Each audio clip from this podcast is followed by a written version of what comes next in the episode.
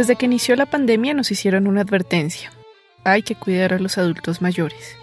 Los llamaron abuelitos, así, en diminutivo, porque en el imaginario nacional ser anciano es sinónimo de dependencia, de fragilidad. Pero yo quiero ser muy claro, este es un tema de cuidado para evitar muertes. Cuando una persona mayor de 70 años contrae coronavirus, tiene más de un 30% de probabilidades de morir.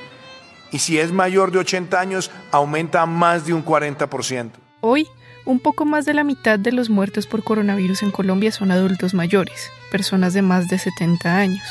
Son la población más vulnerable al contagio, los que se agravan más rápido, los que tienen más comorbilidades, esa palabra fea, difícil de pronunciar, pero que todos aprendimos desde que el virus empezó a esparcirse por nuestros vecindarios. No solo pasa aquí, por supuesto. En cualquier parte del mundo estar viejo es sinónimo de riesgo. Entonces, ¿qué puede ser peor que un brote de COVID-19 en un hogar geriátrico? Y lo último también nos llega desde Manizales, donde 74 adultos mayores resultaron contagiados con COVID-19 en un hogar geriátrico. Según el último reporte, 12 trabajadores de ese mismo hogar también resultaron positivos con COVID-19. Era cuestión de estadística. 74 de 95 adultos mayores se contagiaron de coronavirus en el hogar geriátrico de Guadalupe, en el oriente de Manizales. También contrajeron el virus 12 de sus 14 empleados, incluyendo a su director. En la entrada del hogar geriátrico Guadalupe está pintada una imagen de la Virgen de Guadalupe, con bata azul rey, de bordes dorados y de centro fucsia, rodeada por nubes blancas, orando. Es la patrona de la fundación. La casa es azul cielo con rejas grises en las ventanas y tejas de zinc ya viejas. Es de un piso y tiene 10 habitaciones en las que se reparten los 95 residentes, eso sí, las mujeres separadas de los hombres. Aunque la inmensa mayoría son adultos mayores, el mayor de ellos con 94 años, aquí también viven dos personas que no superan los 40 años y tienen algunos problemas cognitivos. Mi nombre es mm, José Adrúbal Castaño Rojas. Vengo de la calle, mm, me recogieron, yo era habitante de calle me abrieron las puertas acá, eh, los directivos, y llevo cuatro años de estar acá. Asdrúbal es uno de los residentes de Guadalupe.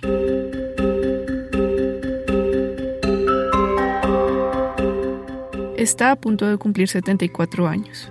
Es delgado, tiene ojos claros y el pelo de un color cenizo oscuro.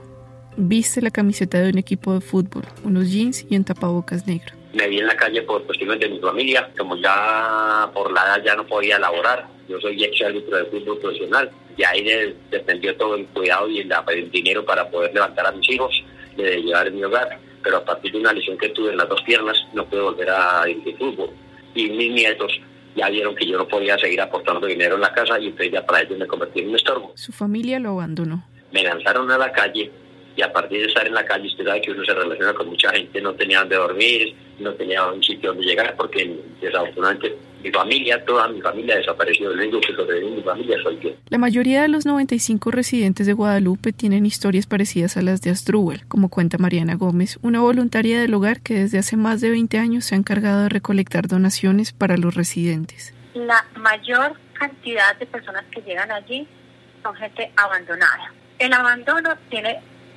maneras. Uno, ha sido gente que la policía ha recogido de la calle literalmente. El otro tipo de abandono es ese que hacen las familias que están cansados de su viejo, que les estorba a su viejo y lo dejan allá. Nunca vuelven.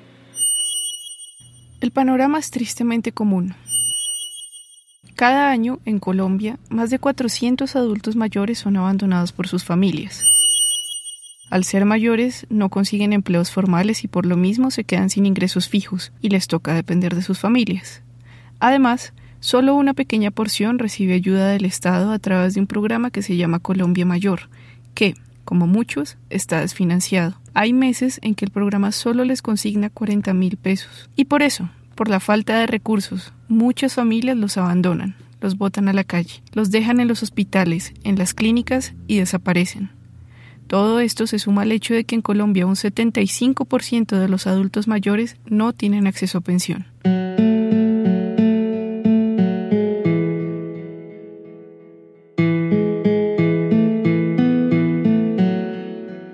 Así es como llegan a hogares como Guadalupe. Aquí, la vida de solo 18 de los 95 adultos mayores está cubierta por el Estado.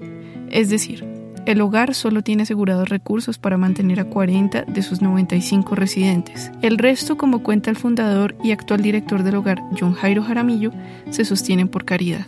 El resto, el resto del grupo, que como tú puedes notar es un grupo plural de ellos, número, un grupo numeroso, grande, ese grupo se sostiene pues por la caridad pública, porque la gente nos colabora, algunas empresas, sobre todo grupos familiares también, colegios. O sea, es un rebusque del día a día. Un rebusque diario que se vuelve más complejo porque la mayoría de los residentes de Guadalupe tienen algún tipo de demencia, problemas de consumo de sustancias o condiciones mentales que no les permiten tener total independencia. Es una situación común en los adultos mayores colombianos.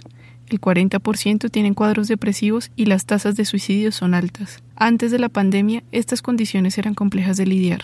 Ahora el panorama es mucho más complejo. Es muy difícil, muy difícil, porque los enfermeros que trabajan para nosotros, los auxiliares, ellos deben estar muy pendientes de los abuelos que manejan Alzheimer o demencia senil, cualquier tipo de demencia. ¿Por qué? Porque ellos no manifiestan como nosotros el malestar, la fiebre, el dolor. Ellos no dicen nada porque pues prácticamente se convierten menos que en un. Esas enfermedades propias de la vejez como la demencia senil y el Alzheimer borran la memoria y modifican el comportamiento. Hay brotes de ira y también de depresión. Hay ansiedad, paranoia y cambio de personalidad. Completar tareas sencillas se convierte en algo casi imposible y llega un momento en que incluso hablar cuesta trabajo. Las palabras se pierden entre la desorientación y la confusión. A todo la pandemia sumó un ingrediente adicional, la ansiedad por el encierro. Como cuentas Drúbal. Pues lógico que es un cambio, ¿cierto? Y pues despierta las ganas. Y como ya, según la noticia, ya está pasando todo eso, todos pues tienen ansiedad de, que las, de ver caras familiares, de que vengan a verlos, allí ya lejitos y volver otra vez a, como dije, a la normalidad.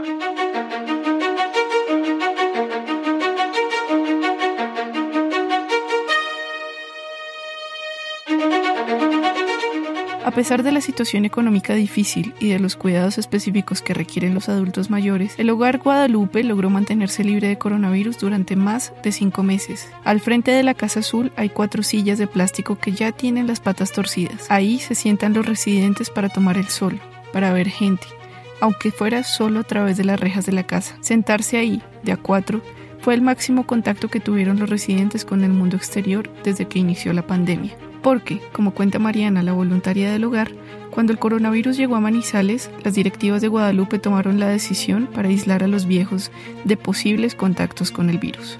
Nosotros desde marzo como voluntarios ni siquiera vamos al hogar. Llevábamos todo a la puerta, las, las donaciones, hacíamos las campañas para ayudar, pero ya pues se prohibieron las visitas de los familiares.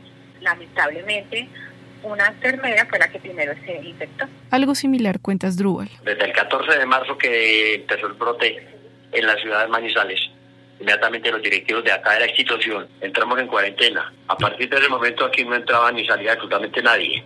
Los cuidados fueron ya al máximo. Además, Entendiendo que es población en máximo riesgo, la Secretaría de Salud de Manizales practicó varias pruebas a los residentes de Guadalupe. Y como cuentas Drúbal, a pesar de que el espacio es pequeño, la administración hizo esfuerzos para intentar imponer medidas de distanciamiento social. Ya empezamos el, autocuidado, el autocuidado, ya el distanciamiento físico de, de nosotros, de cada uno, ya incluso también en las habitaciones, ya nos separaron por camas, antes muy cerca y ahora ya son dos, de dos a tres metros, disminuyó también el personal de cada habitación, habilitaron más, más alojamientos para poder que tuviéramos el funcionamiento físico, para así pues poder tener, podernos cuidar más. Pero ni los cuidados ni el encierro fueron suficientes. No, ellos ya estaban en el tercer tamizaje. Allá la, allá la Secretaría de Salud les hacía las pruebas, las del copito, la, la buena. Y, este, y ya era, y ya dos tamizajes a toda la población habían salido negativos. En el tercer tamizaje, no sé cada cuántos meses se hacía, fue que empezaron a salir los positivos. Los contagios empezaron a detectarse el 17 de agosto y de ahí en adelante fueron creciendo, hasta alcanzar los 74 contagiados entre los residentes, más 11 empleados. El 78% de los residentes en el hogar salieron positivos para coronavirus. Eso fue una cosa horrible. Hubo, hubo varios días en donde solo estaban dos personas cuidando 95 personas. Eso fue horrible.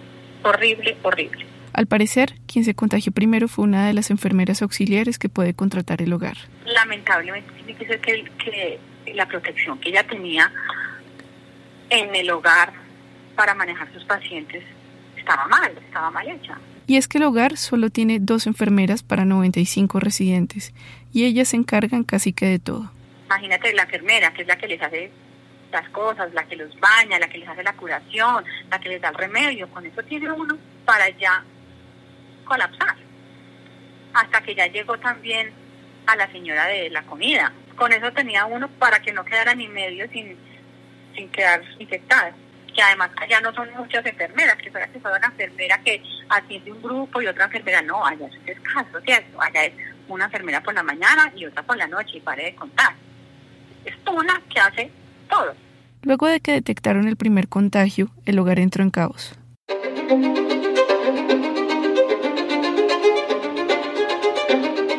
Lo primero que hicieron fue empezar a aislar a los contagiados, pero la casa es pequeña y el virus se movió rápido. Decidieron dividir al grupo.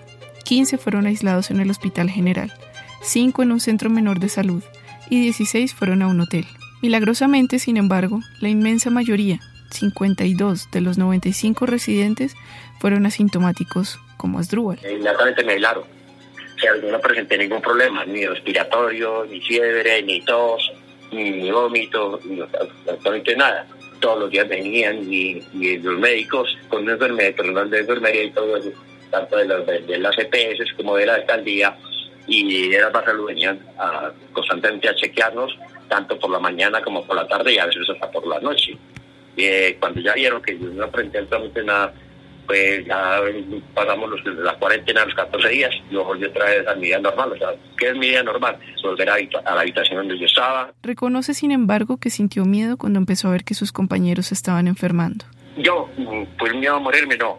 Lo que me preocupaba era que yo llegara de tanto a, llegar al extremo de esa enfermedad y que padeciera, porque según eso han todo gente que, que vivió 20, 20, 25 días, 30 días y a los 30 días falleció, ¿cierto? Entonces yo le pedí a Dios que si esa enfermedad me iba a dar y iba a permitir que yo fuera una de, esas personas contagiadas y que fuera a tener un desenlace fatal, que no, que, pues que me llevara de una, no, no que padeciera, porque a mí lo que me da miedo no es la muerte, sino padecer. Porque para la mayor parte de las personas de la tercera edad, la vida se vive en el presente. Yo estaba preparado para, para todo, o ando preparado para todo. Yo vivo, mi vida es el diario, el diario vivir.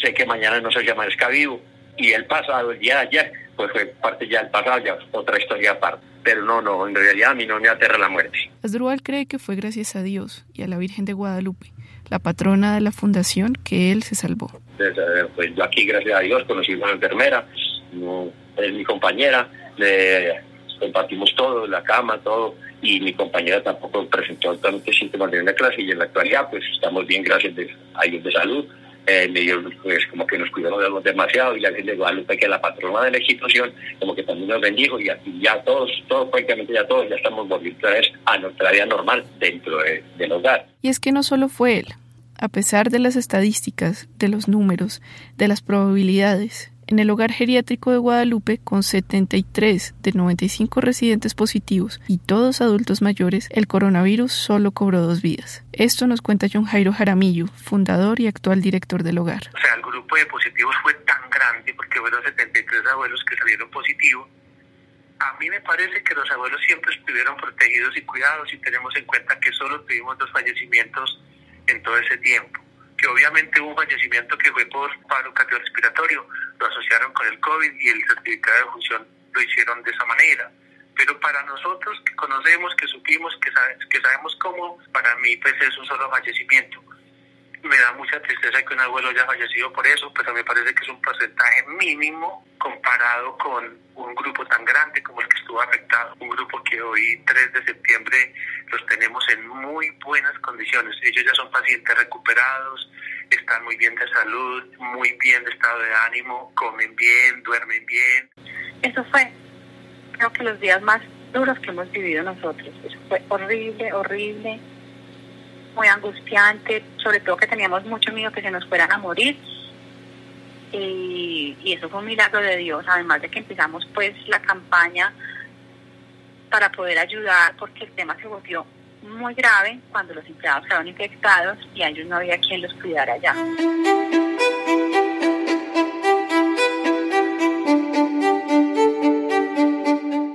Caldas es uno de los departamentos con menos casos de coronavirus en el país, pero aún así, casi el 70% de sus muertos por COVID son mayores de 70 años.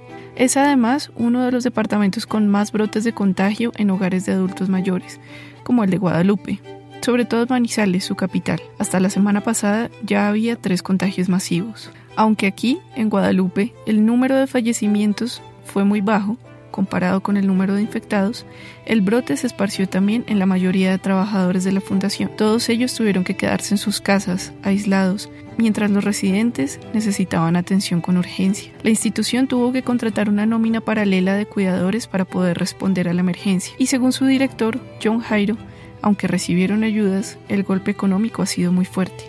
Yo pienso que como en todas las épocas de tragedias y la palabra cabe, eh, la gente se vuelca mucho eh, hacia estos lugares. Pero aún así, en este momento está la preocupación de que nos hacen falta muchas, muchas cosas. Por ejemplo, ahorita nosotros estamos pagando nóminas paralelas. ¿Por qué? Porque como el grupo de trabajo también salió positivo, nosotros salimos positivo, nosotros tuvimos que conseguir de un día para otro, tuvimos que conseguir 10 personas para que apoyaran el grupo de trabajo del hogar. Y el costo muy alto porque porque son personas que han trabajado con, con, población COVID, porque algunas otras personas del campo de la salud pues se negaron a venir al hogar a trabajar, a apoyar, en, apoyar en, el cuidado de ellos, pues por temor, ¿cierto? John Jairo está seguro de que es el momento más difícil de su carrera. De verdad te digo que fue muy triste, fue muy doloroso en los 24 años y medio que llevo de haber fundado el hogar. Yo creo que no había pasado noches tan tan pesadas como las noches que pasé la semana pasada y de hace 15 días pensando en tantas cosas que pueden estar sucediendo acá dentro del hogar y, y uno prácticamente impotente para poderlas solucionar. Por supuesto que hubo errores en el manejo de la bioseguridad, en los protocolos de entrada, en la sobrecarga de los auxiliares de enfermería, en la cantidad tan elevada de residentes, en sus condiciones complejas de manejar, pero también hubo abandono. Mira, yo tengo mensajes para los diferentes grupos. Uno es un mensaje al gobierno, ¿cierto? Que es la tristeza del presupuesto asignado a la tercera edad. Es totalmente infame con lo que el gobierno le da a las fundaciones para trabajar con ellos.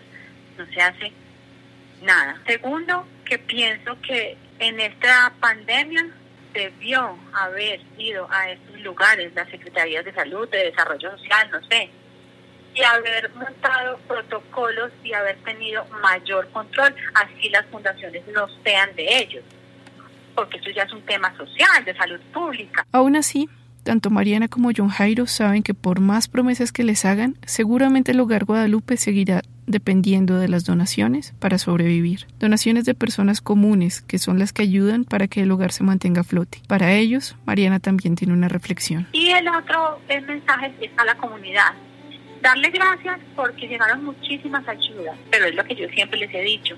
La gente solo ayuda cuando oye la desgracia. Nosotros del resto del año somos haciendo saltos para poder lograr mantener estos lugares.